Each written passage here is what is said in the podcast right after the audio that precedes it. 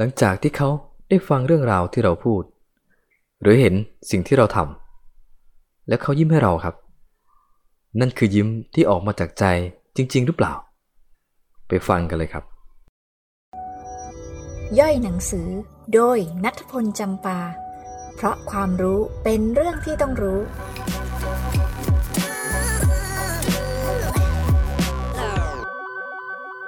สวัสดีคุณผู้ฟังทุกๆท่านครับ พบกับผมนัทพลจำปากับรายการย่อยหนังสือนะครับ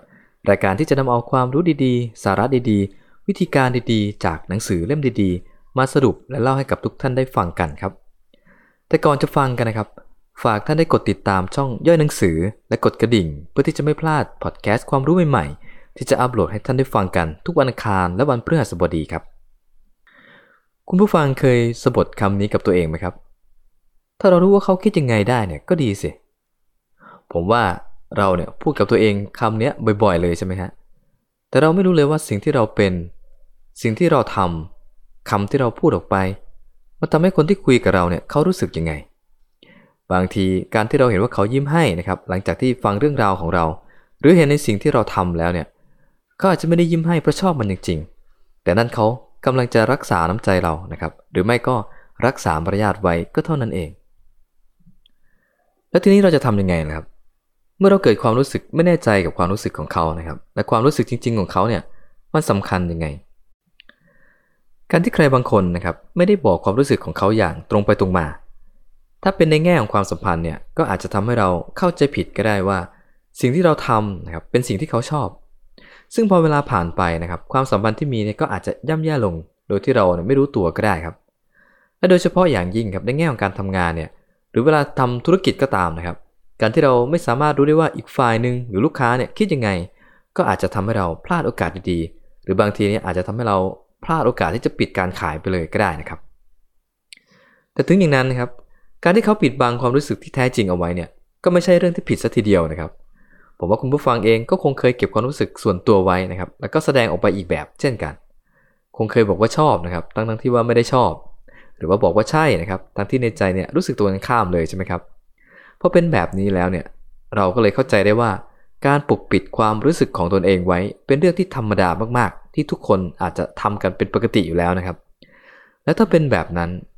เราจะทำยังไงถึงจะรู้ความรู้สึกที่แท้จริงของเขาได้ล่ะครับ ปกติแล้วเนี่ยถ้าเราอยากรู้ว่าอีกฝ่ายหนึ่งรู้สึกยังไงนะครับ เราก็มักจะถามออกไปตรงๆ และผลที่ได้เป็นยังไงครับ คิดว่าคำตอบที่เราได้จากเขาเนี่ยเป็นคำตอบที่เป็นความรู้สึกจริง ๆ ของเขาหรือยัง ผมว่าบางทีนะครับคำตอบนั้นน่าจะตรงกันข้ามกับสิ่งที่เขาคิดในใจเลยก็ได้นะครับ เพราะสังเกตจากการตอบคำถามลักษณะเดียวกันของเรานะครับเมื่อต้องตอบคำถามใครสักคนว่าเรารู้สึกยังไง ผมว่าเราเองก็ไม่มีทางที่จะตอบคำถามนี้แบบตรงไปตรงมาแน่นอนครับ ถ้าเราไม่ได้รู้สึกอย่างนั้นจริง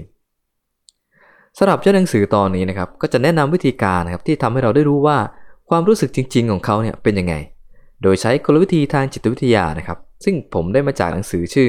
You Can Read Anyone นะครับของคุณ David J. Lieberman แต่ก่อนจะไปเรียนรู้วิธีการเหล่านั้นครับ ฝากกดไลค์กดแชร์แล้วก็กดติดตามช่องย่อยหนังสือด้วยนะครับ ก่อนที่จะเรียนรู้กลวิธีทางจิตวิทยานะครับ เราเองก็จะต้องมีพื้นฐานที่สำคัญนะครับ ที่นักจิตวิทยาควรมี นั่นก็คือการสังเกตนะครับ การสังเกตก็คือการเก็บรายละเอียดที่เกิดขึ้นในสถานการณ์ต่างๆนะครับ ไม่ว่าจะเป็นอากับกริยาของเขาคำพูดของเขา สีหน้า น้ำเสียง รือลักษณะอื่นๆนะครับที่เกี่ยวข้องเพื่อใช้เป็นข้อมูลในการวิเคราะห์ว่า สิ่งที่เขาแสดงออกมานั้น แปลว่าอะไร ผมขอแนะนำสัญญาณทางจิตวิทยา 2 อย่างนะครับที่ใช้ในการแปลความหมาย นั่นก็คือ การแสดงสีหน้าและก็การใช้สรรพนามนะครับสำหรับการแสดงสีหน้าของเขานะครับ เวลาที่เราสังเกตเนี่ยเราก็ไม่จำเป็นจะต้องทำถึงขนาดว่า ไปจ้องหน้าเขาตลอดเวลานะครับ หรือว่าอัดวิดีโอไว้แล้วมาแกะภาพที่เกิดขึ้นที่หลังหรอกนะครับ แต่ขอให้เราจำสีหน้าเริ่มต้น ในขณะที่เราเจอเขาให้ได้ก่อนนะครับ ก่อนที่เราจะคุยกันก่อนที่จะเกิดเหตุการณ์นะครับนักจิตวิทยาและผู้เชี่ยวชาญด้านการจับโกหกนะครับชื่อว่าดรพอลแอคแมนเนี่ยบอกว่า คนคนหนึงจะแสดงความรู้สึกที่แท้จริงออกมา ทางสีหน้าเพียงชั่วขณะเท่านั้น จากนั้นนะครับเขาก็จะรีบแสดงสีหน้าให้เป็นไปในแบบที่อยากให้คนอื่นเข้าใจ ซึ่งนั่นก็คือถ้าเขาแสดงสีหน้าที่เปลี่ยนไปจากก่อนหน้านี้นะครับ ก่อนตอนที่เราเจอเขาเนี่ยหรือเขาใช้เวลาสักพักในการแสดงสีหน้าขึ้นมาใหม่ แสดงว่าเขาพยายามปกปิดความรู้สึกที่แท้จริงไว้อย่างแน่นอนครับ อีกสัญญาณหนึ่งก็คือการใช้สรรพนามครับสรรพนามที่ว่าก็คือสรรพนามแทนตัวเองแล้วก็คนที่กล่าวถึงนะครับ กระบวนการนี้เรียกว่า statement content analysis นะครับ หรือการวิเคราะห์สาระถ้อยคำเป็นวิธีการที่ใช้ในวงการอาชญากรรม เพื่อวิเคราะห์รูปแบบของคำที่เหยื่อใช้นะครับ แล้วก็ผู้ก่อเหตุใช้นะครับสำหรับการใช้งานก็คือ ถ้าเขาใช้คำสรรพนามแทนตัวเองว่าฉัน ผม หรืออะไรที่บ่งบอกถึงตัวเขาเอง แสดงความเป็นเจ้าของนะครับ นั่นเป็นการแสดงถึงการเอาตัวเองเข้าไปพัวพันกับเรื่องนั้นๆ ซึ่งการที่เราจะเข้าไปพัวพันกับเรื่องต่างๆ หรือทำให้เรื่องต่างๆเนี่ยดูเหมือนจะเกี่ยวกับตัวเราเองครับ นั่นก็แสดงว่าเราเนี่ยมีความกล้าระดับหนึ่งเลยนะครับ แปลว่าคนที่ใช้สรรพนามเหล่านี้จะต้องมีความจริงใจ หรือเขากำลังบอกความรู้สึกที่แท้จริงของตนเองอยู่อย่างแน่นอน ซึ่งในทางตรงกันข้ามนะครับ ถ้าเกิดคนคนนั้นเนี่ยใช้สรรพนามที่ไม่ทำให้เขาเข้าไปพัวพันกับเรื่องนั้นๆ นั่นก็แสดงให้เห็นถึงความพยายามในการหลบเลี่ยงความรู้สึกที่เกี่ยวกับตนเองอยู่ครับ นั่นก็แปลว่า เขาอาจจะซ่อนความรู้สึกที่แท้จริงของเขาเอาไว้ มีตัวอย่างสถานการณ์ด้วยนะฮะ สมมุติว่าถ้าคุณผู้ฟังถามเจ้านายเกี่ยวกับไอเดียใหม่ที่เกี่ยวกับงานของตัวเองที่กำลังทำนะครับ แล้วกำลังรอคำตอบจากเจ้านายอยู่ ถ้าเจ้านายตอบกลับมาว่า ฉันชอบมันนะ หรือผมชอบมันนะ ก็แปลว่าอะไรครับ แปลว่าเจ้านายเนี่ยเอาตัวเองเข้ามาพัวพันกับเรื่องนี้ ซึ่งนั่นก็อาจจะแปลได้ว่านี่เป็นความรู้สึกของเจ้านายจริง ๆ แต่ถ้าเจ้านายตอบกลับมาว่า มันก็ดีนะ หรือว่าคุณสุดยอดมากนะครับ นั่นแปลว่าเจ้านายพยายามจะไม่เอาตัวเองเข้ามาพัวพันกับเรื่องนี้ครับ ซึ่งก็แสดงว่าคำพูดหลังจากนั้นของเขาอาจจะไม่ได้มาจากความรู้สึกที่แท้จริงของเขาก็ได้ ทีนี้มาเข้าเรื่องกลวิธีที่เราจะดูว่าเขาชอบหรือไม่ชอบกันดีกว่าครับ มีอยู่ 4 อย่างด้วยกันนะครับ กลวิธีแรกนะครับ กลวิธีนี้เรียกว่ารอยประทับ รอยประทับคืออะไร เปรียบเทียบให้เห็นง่าย ๆ ก็คือ ตอนที่เราเขียนข้อความลงไปในสมุดครับ ถึงแม้ว่าหน้าที่เราเขียนเนี่ยจะถูกฉีกออกไป หรือว่าเปิดผ่านไปแล้วเนี่ย แต่ร่องรอยตัวหนังสือนะครับ ก็ยังจะสามารถปรากฏร่องรอยให้เห็นอยู่ได้นะในสมุดหน้าที่เคยเป็นหน้ารองของแผ่นที่เราเขียนนะครับ ซึ่งเปรียบเทียบกับสถานการณ์ในชีวิตจริงก็คือ เรามักจะจดจำสิ่งของ หรือสภาวะแวดล้อมต่างๆนะครับที่อยู่ในเหตุการณ์นั้นๆ และพอเวลาผ่านไป เราได้เห็นสิ่งของเหล่านั้นอีกครั้งเนี่ยก็อาจจะทำให้เรา นึกถึงสถานการณ์เหล่านั้นก็ได้นะครับ จริงๆ แล้วทฤษฎีนี้ก็คล้ายๆ กับทฤษฎีการวางเงื่อนไขของพลาบอฟนะครับ ที่ทำการทดลองโดยการฉีดผงเนื้อเข้าไปในปากสุนัข และระหว่างนั้นนะครับก็ทำการสั่นกระดิ่งไปด้วยทำแบบนี้บ่อยๆ นานเข้าเพียงแค่สั่นกระดิ่งครับสุนัขตัวนั้นก็จะนึกขึ้นได้ทันทีว่าจะได้กินผงเนื้อ แล้วน้ำลายของมันก็จะไหลออกมาเองครับแม้ว่าจะไม่ได้มีการฉีดผงเนื้อเข้าไปในปากด้วยซ้ำนะครับ เช่นเดียวกันครับ เวลาที่เราได้กลิ่นอาหารที่เราคุ้นเคยนะครับ เราก็อาจจะเกิดความรู้สึกคิดถึงบ้านขึ้นมาก็ได้ หรือบางครั้งเนี่ยเราอาจจะไม่ชอบคนคนหนึ่งที่เราเพิ่งรู้จักครับ เพียงเพราะว่าชื่อเขาเป็นชื่อเดียวกันกับคนที่เคยทำร้ายเราในวัยเด็กก็ได้ครับ ทีนี้เราจะใช้ความรู้ทางจิตวิทยานี้นะครับในการสรุปหรือว่าคาดการณ์ว่าคนที่เราสนทนาด้วยนั้นเนี่ยเขารู้สึกยังไงกันแน่ ชอบหรือไม่ชอบได้ยังไงคำตอบก็คือ สังเกตจากสภาวะแวดล้อมในเหตุการณ์และหลังเหตุการณ์นั้นๆครับ โดยพยายามจดจำองค์ประกอบที่อยู่ด้วยในขณะเกิดเหตุการณ์นั้นๆนะครับ เช่น อาจจะมีปากกาสีน้ำเงินวางอยู่ครับ หรือบางทีเก้าอี้ที่เรานั่งเนี่ยอาจจะเป็นสีแดง หรืออะไรก็ตามนะครับที่สามารถสังเกตได้อย่างชัดเจนในขณะที่สนทนาอยู่นั้นนะครับ และทีนี้นะครับพอหลังจากเหตุการณ์นี้ผ่านไป ให้เราสังเกตต่อว่าเขามีพฤติกรรมเป็นแบบไหน ต่อสิ่งเราที่อยู่ในเหตุการณ์ถัดมานะครับ แต่ว่าเป็นสิ่งเราแบบเดียวกันกับที่อยู่ในเหตุการณ์ที่ผ่านมาเมื่อกี้พฤติกรรมของเขาเป็นแบบไหน ดึงดูดหรือว่าถอยห่างจากสิ่งเร้านั้นนะครับ เหตุผลก็คืออย่างนี้นะครับ คือถ้าเขาชอบเหตุการณ์นั้นเนี่ยเขาก็จะชอบสิ่งที่อยู่ในเหตุการณ์นั้นไปด้วย โดยที่เขาไม่รู้ตัวนะครับ เช่นเดียวกันครับ ถ้าเขาไม่ชอบเหตุการณ์นั้น เขาก็จะไม่ชอบของที่อยู่ในเหตุการณ์นั้นด้วยครับ นั่นก็คือถ้าเขาดึงดูดตัวเองเข้าหาของหรือว่าสีที่อยู่ในเหตุการณ์นั้น ก็แสดงว่าเหตุการณ์ที่เพิ่งผ่านไปเนี่ยเขาประทับใจมันจริง ๆ แต่ถ้าหากว่าเขามีลักษณะถอยห่างหรือว่าพยายามหลีกเลี่ยงของหรือสีนะครับที่ร่วมในเหตุการณ์นั้น นั่นก็แสดงว่าเขาไม่ประทับใจเหตุการณ์ที่เพิ่งผ่านไป แม้ว่าเขาจะยิ้มให้เราก็ตามนะครับสำหรับกลวิธีที่2นะครับนั่นก็คือกลวิธีมุมมองที่มีต่อคนอื่น มีหลักคิดอย่างนี้นะครับ วิธีที่เรามองรอบๆตัวครับมันจะสะท้อนการมองตัวเองของเราด้วยนะครับ เช่น ถ้าเรามองว่าคนรอบตัวเราเนี่ยมีแต่คนขี้โกงเต็มไปหมด นั่นก็แสดงว่าลึกๆแล้วนะครับ เราเองก็จะรู้สึกว่าตัวเองก็อาจจะเป็นคนขี้โกงด้วยเหมือนกัน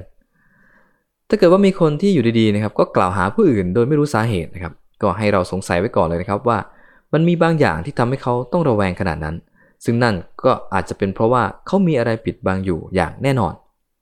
เรามักจะเคยได้ยินเรื่องราวของคู่รักนะครับที่สามีขี้หึง และชอบกล่าวหาภรรยาว่านอกใจตลอดเวลา แต่ท้ายที่สุดแล้วนะครับกลับเป็นสามีเองนั่นแหละที่เป็นฝ่ายนอกใจ แล้วเราจะใช้หลักคิดนี้ในการคาดการณ์ความรู้สึกของคนที่สนทนาด้วยได้ยังไง คำตอบก็คือเราจะใช้คำถามนะครับ เพื่อดูมุมมองของคำตอบที่เขามีต่อเหตุการณ์นั้นนะฮะแต่ถ้าเกิดว่าเราถามเขาออกไปตรงๆนะครับ เช่น คุณเป็นคนซื่อสัตย์หรือเปล่า ผมเชื่อได้ว่าทุกคนนะครับ คุณผู้ฟังเองนะครับ ก็ต้องตอบว่าใช่ครับ ทั้งๆที่อาจจะเกินครึ่งหนึ่งด้วยซ้ำนะครับ ที่ไม่ได้เป็นคนซื่อสัตย์ตามที่บอก นั่นแสดงว่าเราถามตรงๆไม่ได้ครับ เราต้องถามคำถามที่ดูเหมือนจะไม่เกี่ยวกับเขาเลย เพื่อให้เขารู้สึกสบายใจ แล้วก็มีอิสระในการตอบนะครับ เพราะมันไม่ใช่เรื่องของเขา วิธีการนี้ก็เรียกว่าสมบัติการถ่ายทอดนะครับ เช่น ถ้าเราอยากรู้ว่าเพื่อนของเราเนี่ยมีความสุขในชีวิตหลังการแต่งงานหรือเปล่า เราถามเพื่อนตรงๆ เพื่อนก็อาจจะบอกคำตอบที่มันไม่ใช่คำตอบจริง ๆ ในใจเขาก็ได้ครับ ถ้างั้นจะถามยังไงดีล่ะ คนเราเนี่ยถ้าจะมีความสุขในชีวิตหลังแต่งงานได้ เขาจะต้องมีความรู้สึกดีๆ ต่อคู่แต่งงานของเขาอย่างแน่นอน และถ้าเขามีความรู้สึกดีๆ ต่อคู่แต่งงานของเขานะครับ เขาก็จะต้องไม่มีความคิดเรื่องการเอารัดเอาเปรียบคู่แต่งงานของตนเองอย่างแน่นอน นั่นก็คือถ้าเราถามเขาว่า เขาคิดว่าคู่แต่งงานคู่ทั่วไปเนี่ยมีบ้างไหมที่จะต้องเอารัดเอาเปรียบกัน ซึ่งเขาก็จะสามารถตอบได้อย่างอิสระนะครับ เพราะว่ามันไม่ได้เกี่ยวกับเขาโดยตรง แล้วถ้าคำตอบของเขานะครับ เป็นไปในทางเห็นด้วยว่าโอเค มันอาจจะมีบ้างแหละ ที่จะต้องเอารัดเอาเปรียบกันนะครับ ก็นั่นแสดงว่าเขาเนี่ยมีความรู้สึกไม่ดีบางอย่างกับคู่แต่งงานของเขาแปลว่าอะไรฮะแปลว่าชีวิตหลังแต่งงานของเขาเนี่ยอาจจะไม่ค่อยดีเท่าไหร่ก็ได้ แต่ถ้าคำตอบของเขานะครับเป็นไปในแนวทางที่ไม่เห็นด้วยกับเรื่องการเอารัดเอาเปรียบกัน ก็นั่นก็แสดงว่าเขาเนี่ยยังมีความรู้สึกดีๆนะครับต่อคู่แต่งงานของเขาอยู่เสมอ ซึ่งแปลว่าเขากำลังมีความสุขในชีวิตหลังแต่งงานของเขาเองครับสำหรับกลวิธีถัดไปครับกลวิธีที่3นะครับก็คือกลวิธีการใช้เสียงและการเลือกใช้คำครับ เรามักจะพบเจอถ้อยคำที่มีความหมายเดียวกันนะครับ แต่ว่าคำที่ใช้ต่างกัน และไม่เพียงแค่นั้นนะครับ ความรู้สึกที่มีต่อคำนั้นๆเนี่ยก็จะแตกต่างกันโดยสิ้นเชิงนะครับ เช่น ใช้คำว่าปฏิบัติการทางทหารนะครับ แทนที่จะใช้คำว่าสงครามนะครับ ก็เพียงเพราะว่าคำว่าสงครามเนี่ยมันดูฟังแล้วดูรุนแรงเกินไปนะครับ หรือบางทีนะครับบริษัทอาจจะใช้คำว่า ให้พนักงานพิจารณาตนเองนะครับ แทนที่จะพูดคำว่า คุณถูกไล่ออก หรือว่าคุณถูกเชิญออกนะครับ ซึ่งพอเรารู้แบบนี้แล้วเนี่ยเราจะใช้กลวิธีนี้ได้ยังไง คนที่จริงใจหรือคนที่แสดงความรู้สึกจริง ๆ ของตนเองออกไปนะครับ เราด้วยนะครับ ไม่มีเวลามาคิดคำหรือว่าประดิษฐ์คำนะครับ เขาก็คงพูดออกมาอย่างตรงไปตรงมานะครับ ทั้งความรู้สึกและก็ความหมายของมันนั่นแหละ ในทางตรงกันข้ามนะครับ ถ้าหากมีคนที่พยายามเลือกใช้คำหรือว่าประดิษฐ์คำหรือว่าเลือกใช้น้ำเสียงที่มันนุ่มนวลอ่อนหวานในการโต้ตอบการสนทนาของเรานะครับ ก็สันนิษฐานได้เบื้องต้นนะครับว่า เขาต้องพยายามปกปิดความรู้สึกแท้จริงเอาไว้อย่างแน่นอน และสำหรับกลวิธีสุดท้ายนะครับ ก็คือกลวิธีการเชื่อมโยงในทางบวกนะครับ หลักคิดก็คือ ถ้าคุยแล้วรู้สึกดีเนี่ยเราก็คงอยากจะคุยต่อนะครับ แต่ถ้าไม่เราก็คงอยากจะออกจากบทสนทนานั้นไปอย่างรวดเร็วใช่ไหมฮะสำหรับวิธีใช้กลยุทธ์วิธีนี้ก็คือให้สังเกตดูว่า ระหว่างที่กำลังสนทนากันนั้นนะครับเขาตอบคาถามในส่วนที่เป็นรายละเอียดลึกลงไปหรือเปล่า ถ้าใช่นะครับก็แสดงว่าเขายังต้องการคุยกับเราต่ออยู่ฮะนั่นก็คือเขารู้สึกดีกับการสนทนากับเรา แต่ถ้าเขาตอบแบบผ่านๆหรือไม่ก็ชวนเราคุยเรื่องอื่นๆไปนะครับ นั่นก็แสดงว่าเเขาต้องการจะออกจากบทสนทนานั้นนะครับ นั่นก็คือความรู้สึกที่แท้จริงของเขานั่นเองนะครับ ทีนี้เรามาสรุปกันนะครับว่า กลวิธีที่จะทำให้เรารู้ว่าเขาเนี่ยชอบหรือไม่ชอบเรา จะต้องทำยังไงบ้างนะครับ วิธีที่1นนะครับก็คือ ลองสังเกตว่าถ้าเกิดว่าเขาเปลี่ยนสถานการณ์ใหม่นะครับ แต่เขาเนี่ยยังถูกดึงดูดด้วยสีหรือสิ่งของที่อยู่ในสถานการณ์เดิมนะครับ ก็นั่นก็แสดงว่าเขาชอบเหตุการณ์ที่เพิ่งผ่านมานะครับ แต่ถ้าเกิดว่าเขาพยายามหลีกเลี่ยงสีหรือสิ่งของที่อยู่ในสถานการณ์เดิมนั้นนะครับ แสดงว่าเขาไม่น่าจะชอบเหตุการณ์ที่ผ่านไปเมื่อกี้แน่นอน ที่2นะครับก็คือถามคำถามที่เป็นสถานการณ์เทียบเคียงนะครับ เพื่อดูมุมมองของคำตอบของเขาว่าเป็นยังไง โดยมุมมองของคำตอบของเขาที่มีต่อเหตุการณ์นั้นอะ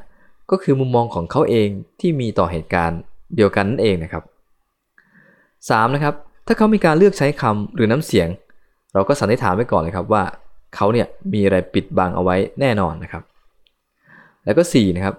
ถ้าเขาให้คำตอบที่เป็นรายละเอียดที่มากขึ้นครับ แสดงว่าเขารู้สึกดีต่อการสนทนานี้ครับ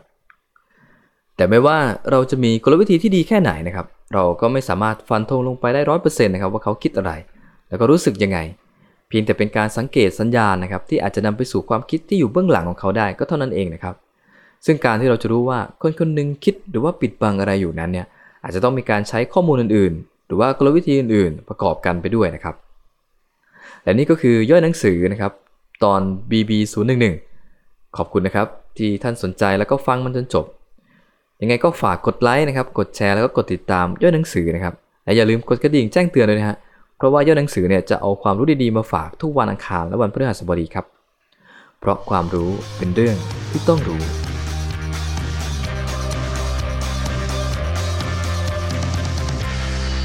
ชื่นชอบย่อยหนังสือ ให้กำลังใจด้วยการกดไลค์กดแชร์และกดติดตาม ทางบล็อกดิสย่อยหนังสือ Facebook Fanpage ย่อยหนังสือ YouTube ย่อยหนังสือ SoundCloud และ Spotify ก็มีนะคะ